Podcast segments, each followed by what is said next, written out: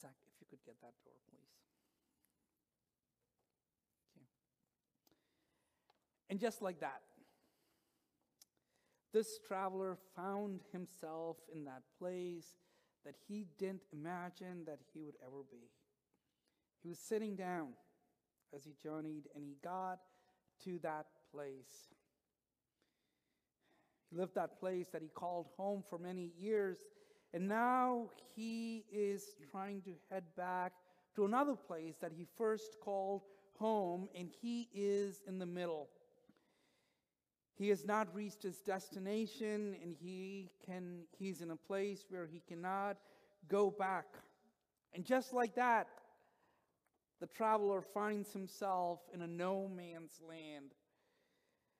Before arriving in this place called no man's land, we need to review what all took place so that you could find yourself in this strange land, in this strange space. You can't go back. You're not quite arrived where you need to be. Have you ever been in that place before? You left somewhere and you're not quite sure that you have arrived where you needed to be. You're not sure what is in store for you as you journey into the future and you sit at night wondering what is going to happen. Friends, this liminal space, if you ever sat in this space, if you ever sat in this space, it is a difficult space to be in. It is a challenging place to say the least because you are just sitting in that space. You can't go back.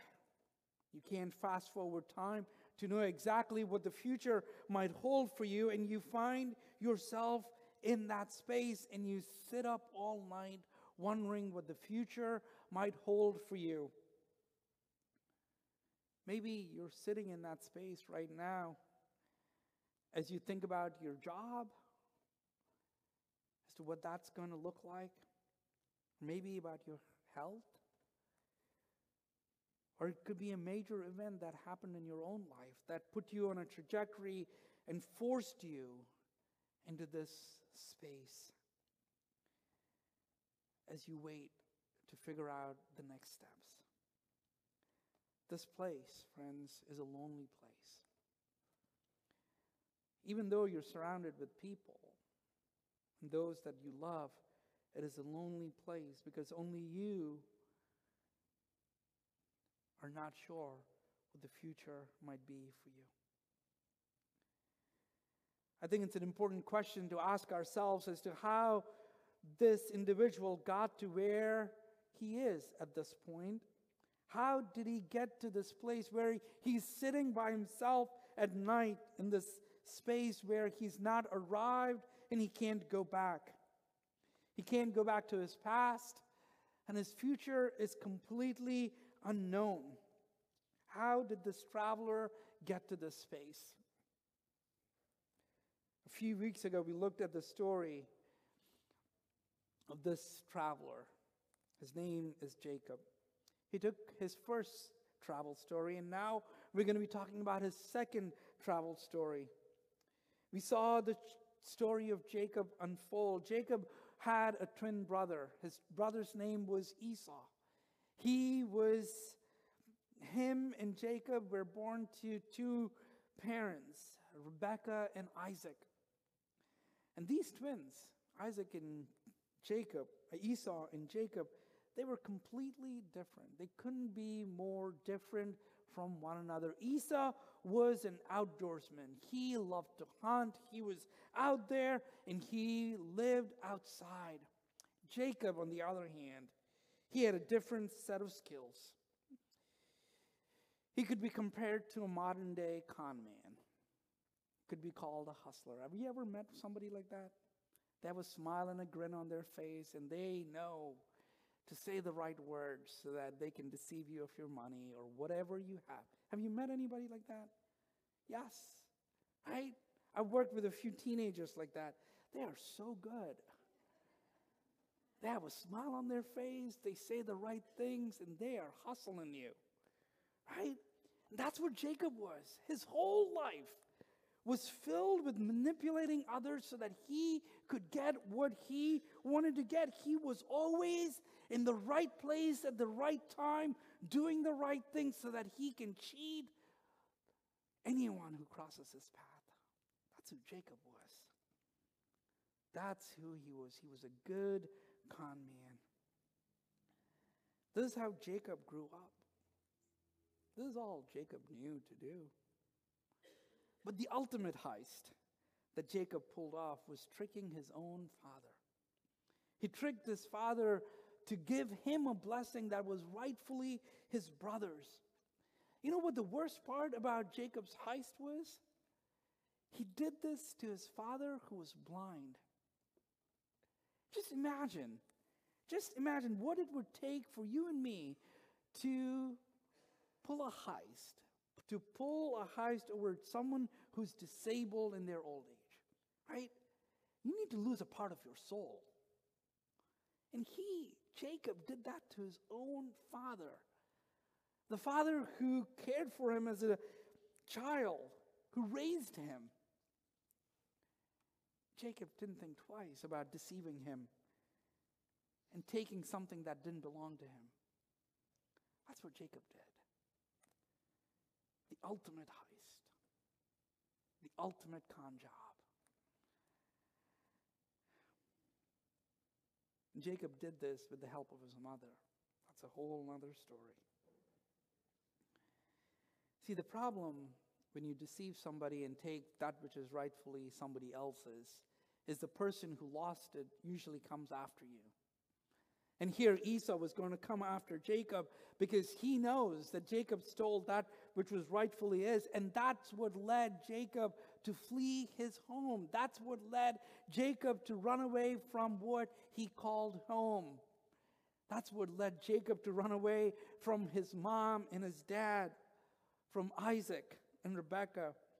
And a few weeks ago, we saw of the story of Jacob running away, and he comes to a place that he called Bethel, meaning that he encountered God. He had a vision where he saw a ladder that was going up into the heavens, and angels were descending and ascending into heaven. And Jacob didn't quite fully comprehend the meaning of that vision that he saw, the dream that he had.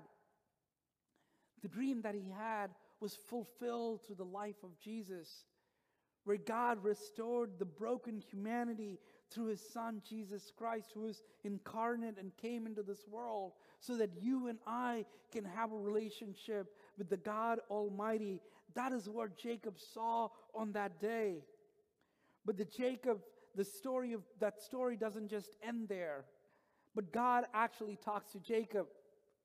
And he tells Jacob, I am the God of Abraham and Sarah. I am the God of your forefathers and foremothers who've gone before you. I am the God of Isaac and Rebekah. I am the living God, and I will bless you, and I will pour out many, many blessings to you. That was the promise given to Jacob on that night. See, Jacob was not given those blessings because of his behavior. Clearly, the man deceived his own father in his old age while he was blind, but rather God blessed him because of God's unconditional love for him. Jacob leaves that, that place where he dreamt, calls it Bethel, and heads to the house of Laban. Laban is a native relative of Rebekah, and he's living in the land of Haran. And there, upon his arrival in this new place, Jacob, um, in Genesis 29, encounters Rachel. And the authors of Genesis actually describe Rachel that she was pretty, she, that she was beautiful. And they say that she had another sister, and her sister had a weak eye. I don't really know why the author felt the need to include that, but just to let you know that Rachel was pretty and that Jacob uh, fell in love with Rachel. Laban and Jacob come together to make a deal. they come together to say, okay, how do we move forward? And Jacob here is in love with his daughter, and he comes to Laban and says, I have a proposal for you. I will marry your daughter, but before you give your daughter in marriage for me, I will work for you for seven years. For seven years, free labor. And I will marry Rachel.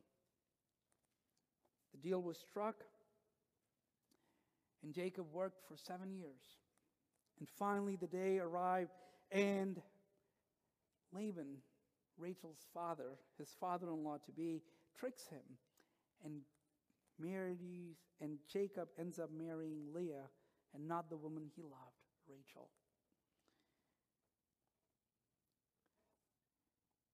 Jacob encounters another con man. That's his father in law. And then they both talk again and say, and Jacob says, Hey, you deceived me. He knows a thing or two about deception, right? He says, You deceived me. And Laban comes up with another idea. He says, Hey, why don't you work for me for another seven years, free of cost, and I will give you my next daughter, Rachel, right? Sounds like a good deal. I've got two daughters. Imagine 14 years of free labor. I think I can live with that. Imagine taking somebody's income for 14 years. I can retire in peace. Right? That's, what, that's what he does. So finally, he does that and he marries Rachel. After all these years of labor, finally, Jacob is on the trajectory to change his life. He works hard. He cares for livestock. And then he goes back to his father in law and says, I've worked for you for 14 years. Now I need to care for my own family. I need to care for my wives that you have given me. Find me a way to, so that I can earn my own possessions. And they both strike a deal. Laban and Jacob. Remember when I talked about that dream that Jacob had in the wilderness in a place called Bethel? There, God said, I will bless you. I will bless you immensely, was the promise given to Jacob. And now those blessings are coming true because whatever Jacob does, God blesses. Yes, Jacob is working hard, he's changing his life around, and God continues to bless Jacob. And he blesses Jacob so much that the blessings outpour not only to Jacob's life, but they actually bless Laban's family as well. And Jacob at one point says, Before I got here, you didn't have much. But the God of my forefathers blessed me and cared for me. And indeed, he's blessing you as well. And here is an interaction that takes place between Jacob and his father in law. Reading from Genesis 31, starting at verse um, 38. This is what Jacob is saying at the end of his journey. This is how he's reflecting how hard he worked for Laban, who has deceived Jacob over and over again. Hear these words I have been with you for 20 years now. Your sheep and your goats have not miscarried, nor have I eaten from your flocks. I did not bring your animals torn by wild beasts. I bore the loss myself. And you demanded payments from me for whatever was stolen by day or night. This was my situation. The heat consumed me in the daytime and the cold at night. Sleep fled from my eyes. It was like for 20 years I was in your household and I worked for you 14 years for your two daughters and six years for your flocks. And you changed my wages 10 times. 10 different times, Laban tried to deceive Jacob. 10 different times. 10 times you've changed it. If the God of my father, the God of Abraham, and the fear of Isaac has not been with me, you would surely have sent me away empty handed. But God has seen my hardship and the toil of my hands. For 20 years, for 20 years, Jacob worked for Laban And 10 times his wages were changed and deceived. And yet, the God of Jacob, the God of Abraham and Isaac and Sarah and Rebekah, was continually blessing Jacob for all his hardship. For all his hardship. Here, Jacob, at this point, 20 years later, he no longer is a hustler. He no longer is a con man, but he is a hard working man. And he has experienced firsthand what it means to be deceived by another. And now we find Jacob sitting by himself after 20 years, sitting by himself at night, wondering what lies ahead of him. He's sitting there thinking about the past 20 years, recounting how God has blessed him. Read that when Jacob crossed the Jordan, he didn't have anything. When we read about the dream that he had where he saw the angels coming up and down in a ladder, he didn't have anything. And now Jacob is about to go back to the land that he flee from and look what he has. Look what he has. In one camp, he has all these possessions 200 female goats, 20 male goats, 200 rams,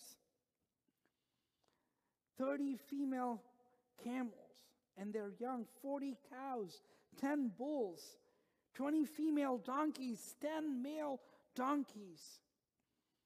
And he put them all under the care of servants. Not only does he have livestock, but he has servants that he owns. His life has changed. God has blessed this man immensely. Those are his possessions. But God has given him something else as well. He has given him two wives and concubines and 11 children. Friends, yet we see Jacob sitting in the dark, terrified. Terrified of what awaits him in the morning. Because he's going to encounter Esau, his brother. And Jacob is afraid what Esau is going to do to him. Jacob is afraid how Esau is going to avenge for him. So much has changed for Jacob for the past 20 years. He has learned his lessons and he's become a family man. He has learned the price of deception, how it makes you feel to be on the receiving end. But yet, Jacob tonight sits afraid, wondering what is ahead of him. There is this internal struggle that Jacob is facing. In that moment, I would say that Jacob is dealing with what we call imposter syndrome. Imposter syndrome means what you think about yourself, that you're no good that you think all that you've accomplished is not really that great. On the outset, Jacob is a family man. He has done well for himself. He has servants and livestock. He has wives, camels, and donkeys, and bulls, 11 children.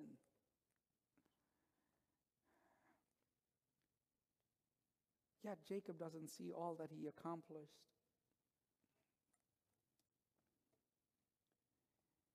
Friends, I mentioned earlier, heading into the unknown is difficult. One of the reasons it's difficult for Jacob is because how Jacob views himself was different. The way Jacob saw himself was not the same way that you and I would see Jacob with all his possessions and his family. The way Jacob saw himself while he sat by himself, the way he saw his identity is as one who deceived his brother. That is how Jacob viewed himself. He saw himself that night that he not only deceived his father, not only deceived, did he deceive his brother, but he deceived his disabled father who was blind. That night, Jacob saw himself not worthy of any of the blessings that he had received. He sees himself as a fraud, despite all the changes that have taken place in his life in that dark moment. Jacob sees himself as a fraud. That is the imposter syndrome. And that night, Jacob wrestles with God. Jacob is determined to say, the God who took him across from Jordan to a foreign land, the God who blessed him when he was working at Laban. Jacob is unwilling to let go of God until he changes the way Jacob sees himself. And that night, Jacob wrestles with God. Jacob wrestles with God all night, saying, I cannot see myself this way. And God asks him the simple question, What is your name? And he says, My name is Jacob. Implying that he sees himself as a fraud, as the one who deceived those around him. And God looks at him and he says, I will call you Israel. I will call you a new name. I will call you blessed. You no longer are a fraud. Jacob is no longer associated with his past, but his future is going to be different because God gave him a new name and called him Israel. Friends, this morning I want to reflect on what names we call ourselves. In the dark of the night, when we sit by ourselves, do we identify with Jacob by calling ourselves weak, stupid, ugly, deceitful, sinner? If only others knew what was in my heart. How do we talk to ourselves when no one's hearing?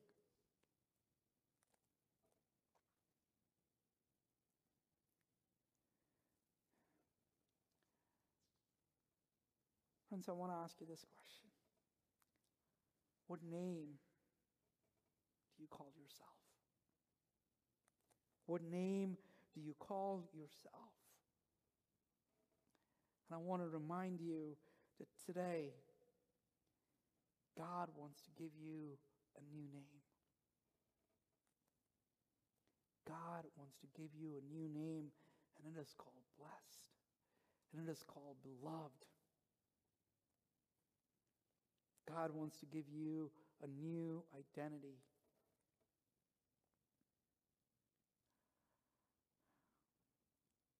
That's what he did to Jacob when he wrestled all night. And today, God wants to give you a new name. So, whatever the future that you are terrified for, all the unknown aspects of the future. I want you to know that God looks at you and He says that you are blessed. You are blessed. And you are God's beloved. There is no need to sit in fear because God's grace is going to be given to you. This morning, friends, we're going to be celebrating the Lord's Supper. We believe that God's grace is given to us every time we partake in the taking of the bread and drinking of the cup. God's grace is given to each one of us. God is giving you grace today. God is giving you a new identity today. Friends, are you willing to receive this beautiful gift from our God? If you are, I want to encourage you to come to the table just as you are. And know that God is giving you a new name that is blessed, healed, beloved. That is the name that God is giving you this day. May you come forward and be part of this grace that can only be given by our God. Amen. Let us pray. God, we thank you for all the ways that you bless us and you keep us, that you give us new names, that you call us blessed, that you call us beloved. Not because of what we've done, but because of who you are. Commit ourselves to you. In your name we pray. Amen.